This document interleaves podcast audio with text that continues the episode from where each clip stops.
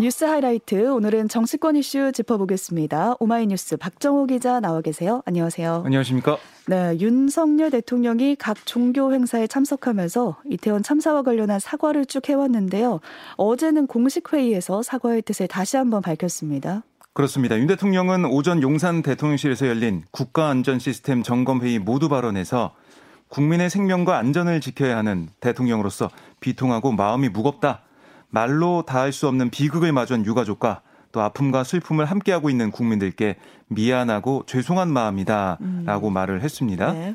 이어 윤 대통령은 정부는 이번 참사를 책임 있게 수습하는 거 어, 물론 다시는 이런 비극이 일어나지 않도록 안전한 대한민국을 만드는데 모든 역량을 쏟아야 한다라고 음. 강조를 했습니다. 네, 공식적으로 사과를 했고 이 사과 후에 회의가 비공개로 전환이 됐는데 이 자리에서 윤 대통령이 경찰을 강하게 질책했습니다.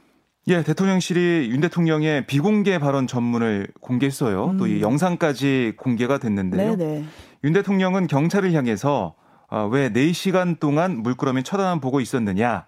그 상황에서 경찰이 권한이 없다는 말이 나올 수 있느냐. 이렇게 질타를 했습니다. 음. 그러니까 6시 34분 인파가 너무 밀집해서 숨쉬기도 어렵고 또 경찰에 통제 조치를 해달라고 119 신고가 들어올 정도 상황이면 도로 차단 조치 또 차선 차단 조치를 해서 인파들에게 통행 공간만 넓혀주면 벌써 이 압력이 떨어지기 때문에 해밀턴 호텔 옆 골목에서 내려오려고 하는 사람들의 숨통은 또 터질 수가 있었다. 이렇게 얘기하면서 경찰의 이 총체적 부실 대처를 문제 삼은 건데요. 네. 윤 대통령은 또 이제 사람들이 무지하게 많이 몰릴 것 같다든지 하는 그런 정보를 경찰 일선 용산서가 모른다고 하는 거 음. 예, 상식 밖이다.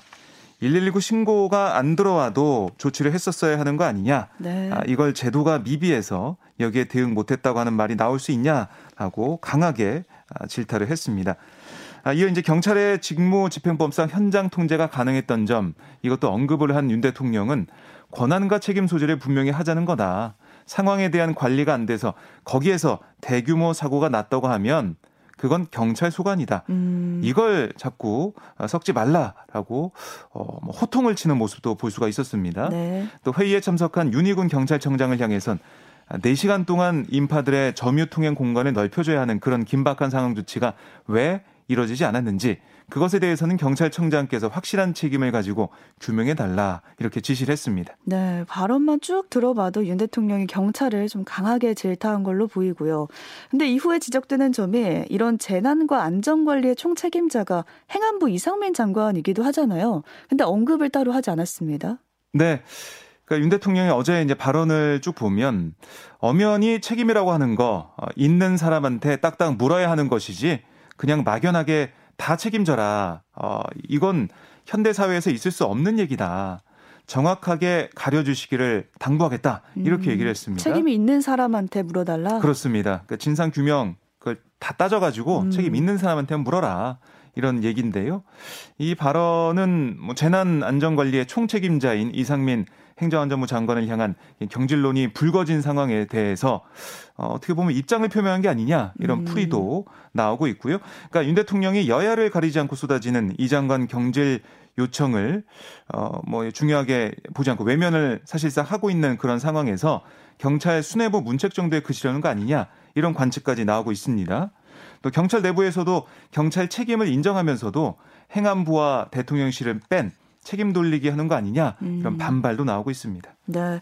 또 어제 주목된 게 국회 행정안전위원회 전체 회의였는데 이태원 참사 관련 현안 질의가 진행이 됐잖아요. 그렇습니다. 이 자리에 이상민 장관도 참석을 했습니다. 거치 네. 문제를 좀 물어봤었는데 사퇴할 뜻이 없어 보였어요. 답변에서. 그렇습니다.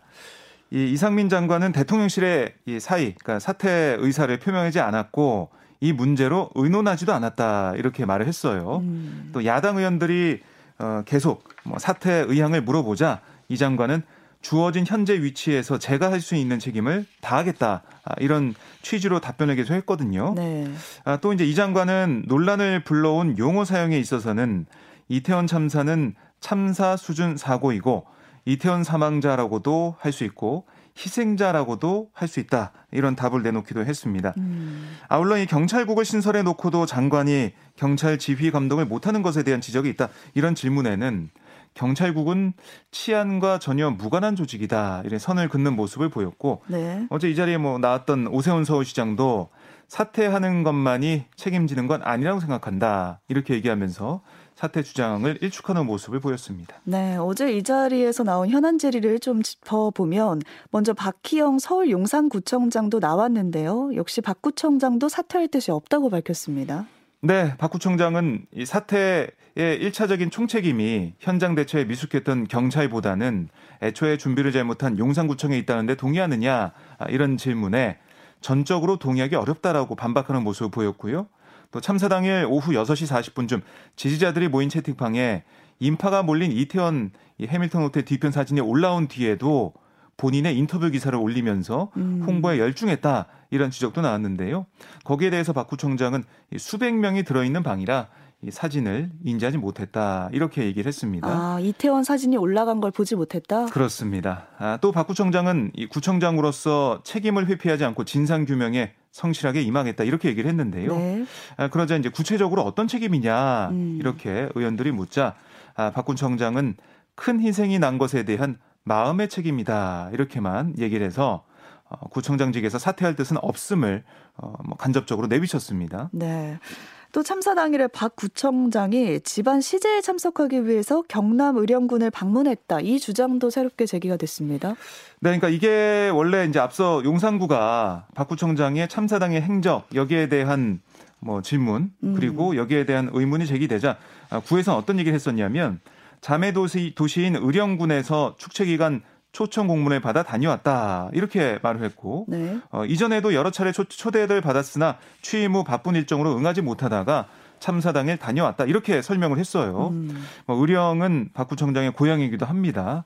아, 그런데 용해인 기본소득당 의원이 박 구청장의 이 동선 여기에 대해서 얘기를 하면서 질의를 했는데요. 그러니까 박 구청장이 이제 시제가 있어서 어, 이 새벽 6시쯤 용산을 출발해 경남 의령으로 내려갔고 오후 2시쯤 의령 군수를 만나서 10분 정도 짧게 티타임을 했다라고 지적을 했습니다. 네. 아, 그러면서 집안일 때문에 의령에 갔다가 간 김에 군수하고 티타임 한 게 아니냐 이렇게 따져 물었어요. 음. 그랬더니 박 구청장은 집안 시제에 참석하고 이후에 의령군수와 티타임을 가진 것 자체는 부인하지 않았습니다. 아, 다만 의령군수와 약속 시간을 먼저 잡고 내려갔다. 아, 이렇게 얘기하면서 개인 업무가 아니라 공무였다라고 재차 주장을 했어요. 네. 하지만 앞서 제가 말씀드린 것처럼 박 구청장은 당초 의령군의 지역 축제에 다녀온 곳 다녀온 곳으로 이렇게 용산구에서는 얘기했지만 음. 어제 답변에서는 또 의령 지역 축제에는 참석하지 않았다 이렇게 음. 또 얘기를 했습니다. 네, 시제 때문에 간 게 아니라 일 때문에 갔다가 시제에 참석한 거다 이런 해명으로 보이긴 하는데 네, 좀더 논란이 일을 것 같습니다. 네. 김광호 서울경찰청장에 대한 질의도 이어졌는데요. 참사 당일에 이태원 일대에서 마약 범죄 예방에 무게를 뒀다 이렇게 밝혔습니다. 네, 그러니까 야당에서 이 문제를 계속해서 쟁점하는 모습인데 아, 대통령까지 나서서 마약과의 전쟁을 선포하니까 다른 업무를 제치고 마약 범죄에만 집중한 게 아니냐 이렇게 음. 질문을 한 거예요. 너무 마약 범죄에만 집중한 거 아니냐? 그렇습니다. 뭐 137명의 경찰이 투입됐다고 했지만은 이 마수대의 소속, 그러니까 또 형사들 어 50명이 투입이 됐거든요. 그러니까 뭐 결국에는 이 교통 어, 관리를 포함해서 인파 관리를 할 수 있는 인력은 거의 없었던 게 아니냐 이런 지적이 나오고 있는 건데 네. 아, 김 청장은 참사 당일 이태원에 이제 마약 관련 범죄 예방 활동에 형사들이 투입된 거 제 지시에 의한 게 맞다라고 답을 했어요. 음. 아, 그리고 이제 질서 유지가 아니라 다른 쪽의 생각이 있었던 거 아니냐 이런 질의에 마약 쪽에 상당한 비중을 뒀던 건 맞다라고 또 재차 확인을 했습니다. 네. 아, 또 이제 김 청장 같은 경우는 이 참사 당일 오후 11시 36분에 보고를 받은 걸로 지금 알려져 있는데 아, 김 청장 같은 경우는 이때 참사 발생 사실을 처음 인지하고 택시를 타고 한강진역에 간 다음에 이태원으로 이제 걸어서 이동했다.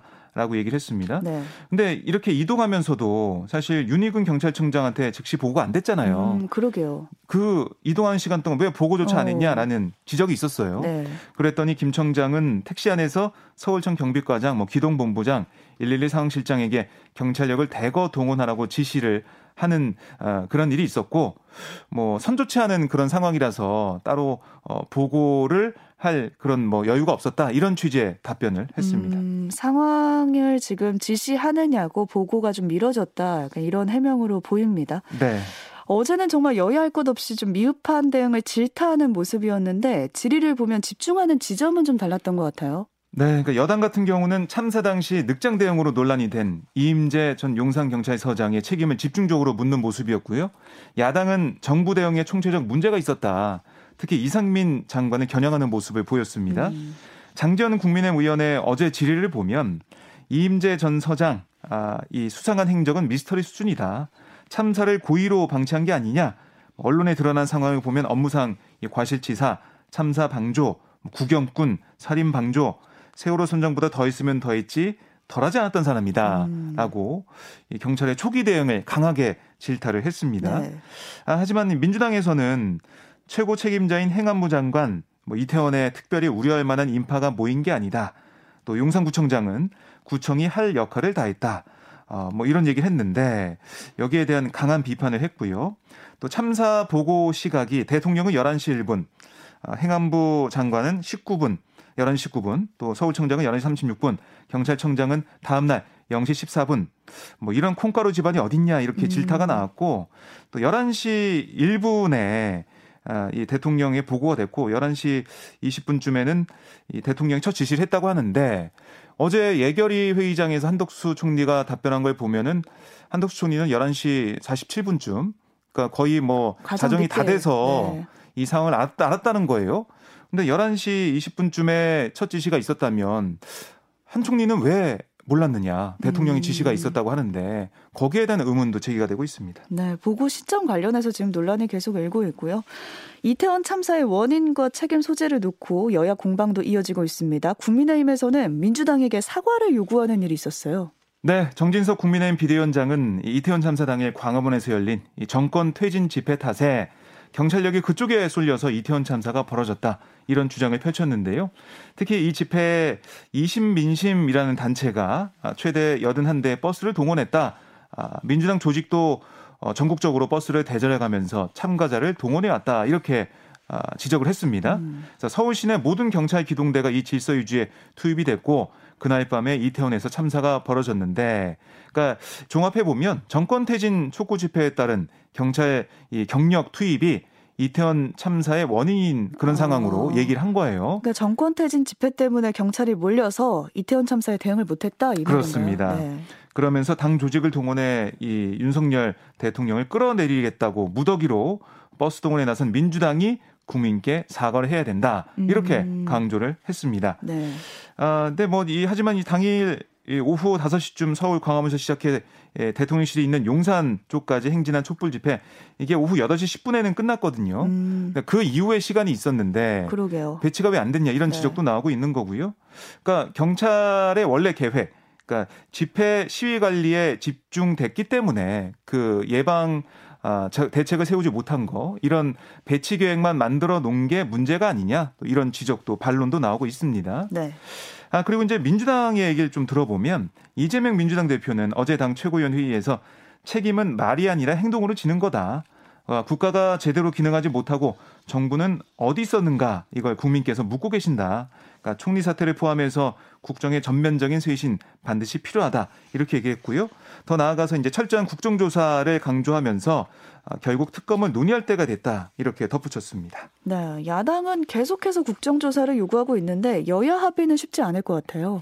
네, 국회의장과 여야 원내대표 회동에서 어제 보면은 주호영 국민의 원내대표 지금으로서는 아직 국정조사를 논할 단계가 아니다라고 음. 했고요. 네. 국정조사에선 선을 좀 그으면서 당 차원의 대책 특위를 꾸려서 재방지책을 마련하겠다. 여기에 좀 방점을 찍고 있는 모습이고 하지만 박홍근 민주당 원내대표는 어제도 어, 국민의힘이 계속 국정조사를 반대한다면 다른 야당과 함께 국정조사를 요구하고 또 국정조사 요구서를 제출할 수밖에 없다 이런 얘기를 했어요. 네. 그래서 여당이 반대하더라도 오는 10일 본회의 전에 이태원 참사 국정조사 요구서를 제출하겠다 이런 얘기를 계속 강조했습니다. 네, 다음 소식으로 한번 넘어가 보겠습니다. 어제 정치권에서 계속해서 나왔던 얘기가 풍산계를 둘러싼 공방이었어요. 갑자기 풍산계가 이제 키워드로 딱 떠올랐는데 어떤 공방인지 좀 소개를 해 주실까요? 네, 문재인 전 대통령이 2018년 9월 3차 남북 정상회담 뒤에 김정은 북한 국무위원장에게서 풍산계인 이 고미와 송강을 선물을 받았습니다. 네. 퇴임 이후에는 이 두 마리가 아, 두 마리의 고미가 낳은 새끼 다운이까지 예, 경남 양산 사주로 데려다 키운 거예요. 아, 그런데 대통령 기록관에 따르면 이 대통령 기록물법상 국가 원수 자격으로 받은 풍산계 역시 대통령 기록물이라서 대통령이 퇴임하면 대통령 기록관으로 이관해야 돼요. 네. 하지만 대통령 기록관은 동식물을 관리하고 뭐 사육할 시설을 갖추지 않은 상황이고요. 또 동물 복지까지 고려해서 5월 9일 문 전 대통령에게 풍산계를 맡기는 협약을 체결을 했습니다. 음. 협약에는 사용 및 관리에 필요한 물품과 비용을 예산의 범위 내에서 지급할 수 있다. 이런 내용이 담긴 것으로 전해졌는데요. 네. 그래서 대통령 기록관 같은 경우는 지난 6월부터 동식물일 경우 키우던 전 대통령에게 관리 비용을 지원하고 맡길 수 있다. 이런 내용을 시행령으로 마련하는 걸 추진했어요. 하지만 현재까지 이뤄지지 않는 그런 상황이 됐습니다. 네, 현재까지 이뤄지지 않은 그 시행령이 지금 논란이 된 건지 좀 짧게만 짚어 주실까요? 네, 그래서 문 전 대통령 측이 어제 보도자를 통해 얘기한 건 뭐냐면 대통령실이 이의 제기를 계속해서 네. 이 시행령 개정안이 입법 예고됐지만 국무에 상정되지 못했다라고 얘기를 하고 있어요. 그래서 대통령실에 문제가 있다라는 것을 지적을 했고요. 음. 반면에 대통령실은 아니 이거 계속 해당 시행령 관련 부처가 협의 중에 있을 뿐이다. 그래서 무산된 게 아니다라고 문 전 대통령 측의 주장을 반박하고 있습니다. 네, 풍산계 논란이 갑자기 떠올랐는데 어떻게 처리될지 좀 더 봐야겠습니다. 오늘 여기까지 짚어보겠습니다. 오마이뉴스 박정호 기자와 함께했습니다. 고맙습니다. 고맙습니다.